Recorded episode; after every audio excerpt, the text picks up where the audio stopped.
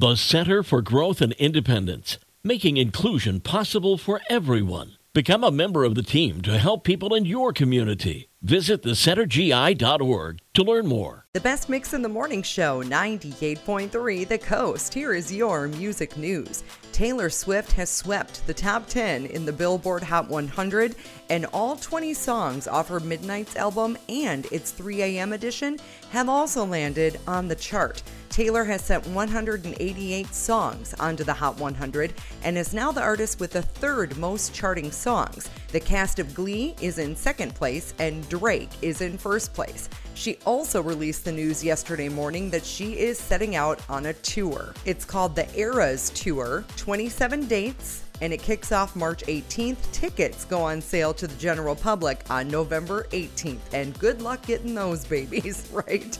Matthew Morrison played Mr. Schuester on Glee, but the show's runner Ryan Murphy recently revealed on a podcast that Justin Timberlake was originally sought out for that role. Murphy said, When we were writing the pilot, that pilot was written for Justin Timberlake. That would have been a whole different show altogether if that would have happened, but I feel like it all worked worked out for the best, and Justin was probably busy anyway. And Mariah Carey has declared it is time for Christmas. On Monday night, Halloween evening, Mariah was on her Instagram with a short clip of her dressed in a fitted black onesie, thigh high laced boots, witch's hat, you know, her whole Halloween getup. Then she says, It's time.